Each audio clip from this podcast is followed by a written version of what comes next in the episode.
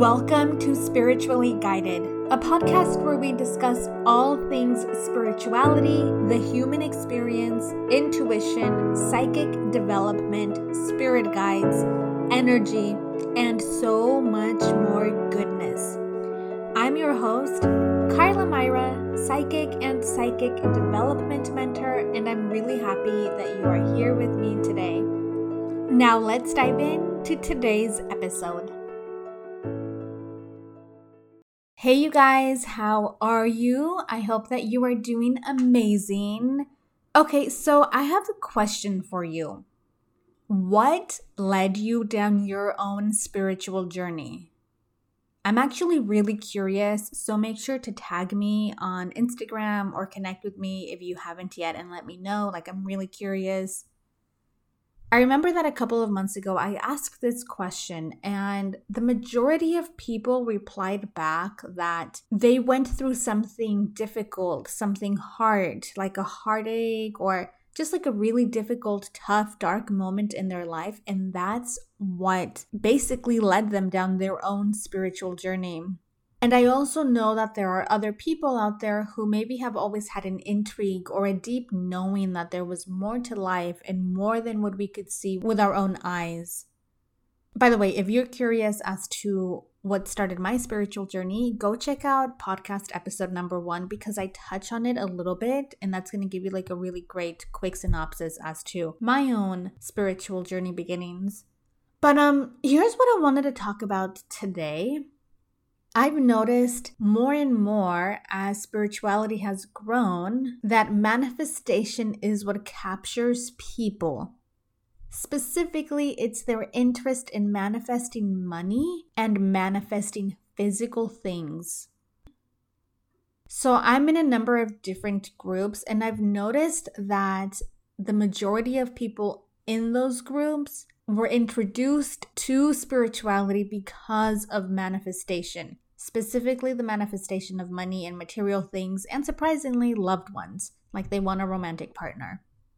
And I think because of this, because of people's desire for money and romance and material things, spirituality then has grown so much. And when I talk about spirituality, I'm including things such as magic and energy, spells, working with herbs, working with crystals, divination tools like tarot cards, oracle cards, etc.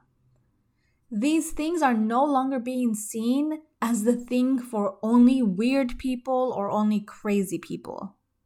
They're now being seen as like, wow, that's really cool. Let's dive into all of that. And here's the thing though all of those things were never just for weird or crazy people. The truth is, as we now know, is that energy, vibration, thoughts, manifestation, all of this, it's what successful people have been using all along. Now, you can define success however you want, but specifically, right now, I'm talking about financial success, monetary abundance, financial wealth, and financial freedom. You'll notice if you've read any personal development books or books around money from like business people, like really successful people, that certain aspects of what we now place under the umbrella of spirituality have also shown up in those books. For example, you'll find mention of these things in The Magic of Thinking Big by David Schwartz, The Secrets of the Millionaire Mind by T. Harv Eker, Think and Grow Rich by Napoleon Hill. And I mean, those are just a couple of books. There are so many out there.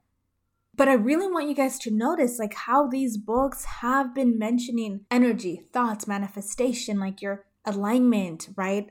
Visualization, all of that kind of stuff. And that actually brings me to what my dad said.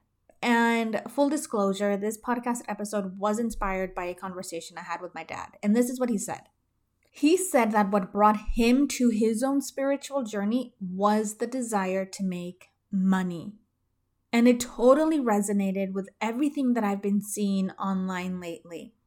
All these people who are now jumping into the spiritual bandwagon, who are really curious, who are like, wow, what's happening? What's all this? A big portion of them came through because of manifestation and their desire for wealth. Now, okay, back to my dad. My dad is someone who loves to read, loves to learn, He came from Mexico not knowing English, and now he speaks it very well and he can communicate in English, he can read in English. And so when my dad came to the US, he really dove into his self improvement journey. He really wanted to create a better life for himself. And so that's why he was always reading books written by very successful business people. He's actually the one who gifted me books such as Rich Dad Poor Dad, The Magic of Thinking Big, and like so many other books when I was literally only like 10 years old. And I honestly believe that it's because of him that I enjoy reading as much as I do and that I love personal development books as much as I do. So, because you know I love all that stuff, I was listening to an audiobook by T. Harv Eker, The Secrets of the Millionaire, Millionaire Mind, that I mentioned earlier, and in it he mentions a lot of things that are the basics of manifestation. And I really wanted to, like I said, have this conversation today because I want you guys to begin to notice that there is a very direct correlation between people who are wealthy and an improvement of their minds, energy, thoughts, and beliefs. If you guys have ever had any doubt that energy is real, like look at millionaires and their successful habits, and I think they're really great living proof of that. Energy is real, energy is everything, and energy affects everything. And so now we can easily see how one can go into wanting money and then come out spiritual as fuck which is like literally what's happening right now. So, like I said, in the last couple of years, my dad has been diving into his own spiritual journey, and he recognizes that he is here in his spiritual journey because of his desire to be successful financially. So, now I'm curious how many of you were brought to your spiritual journey through a desire for financial success and the manifestation of your of material things? And there's no shame in this like i'm not saying this to like shame anybody. I think it's really cool to see that relationship. And i actually have another question a question to like engage us in conversation. So make sure you're connected with me online and and tag me on your stories dm me. I'm really curious.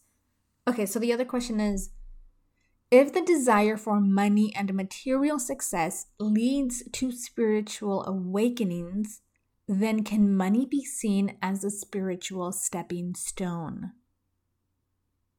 Personally, I think so. I mean, we're seeing very clearly the relationship, and it's like, yeah, clearly the desire for wealth and abundance opens the doors to energy, beliefs, affirmations, visualization, and all that good stuff, which then really even opens people up further to spirituality. Now, of course, we know that money in and of itself is neutral. People can either do really great harm with money or they can do amazing, beautiful healing and uplifting and so much good for the world with money. But I don't think we can deny that it can also serve as a spiritual stepping stone. And here's a thought to take it further. You know how we often hear this idea that's like pushed down our throats that money can't buy happiness?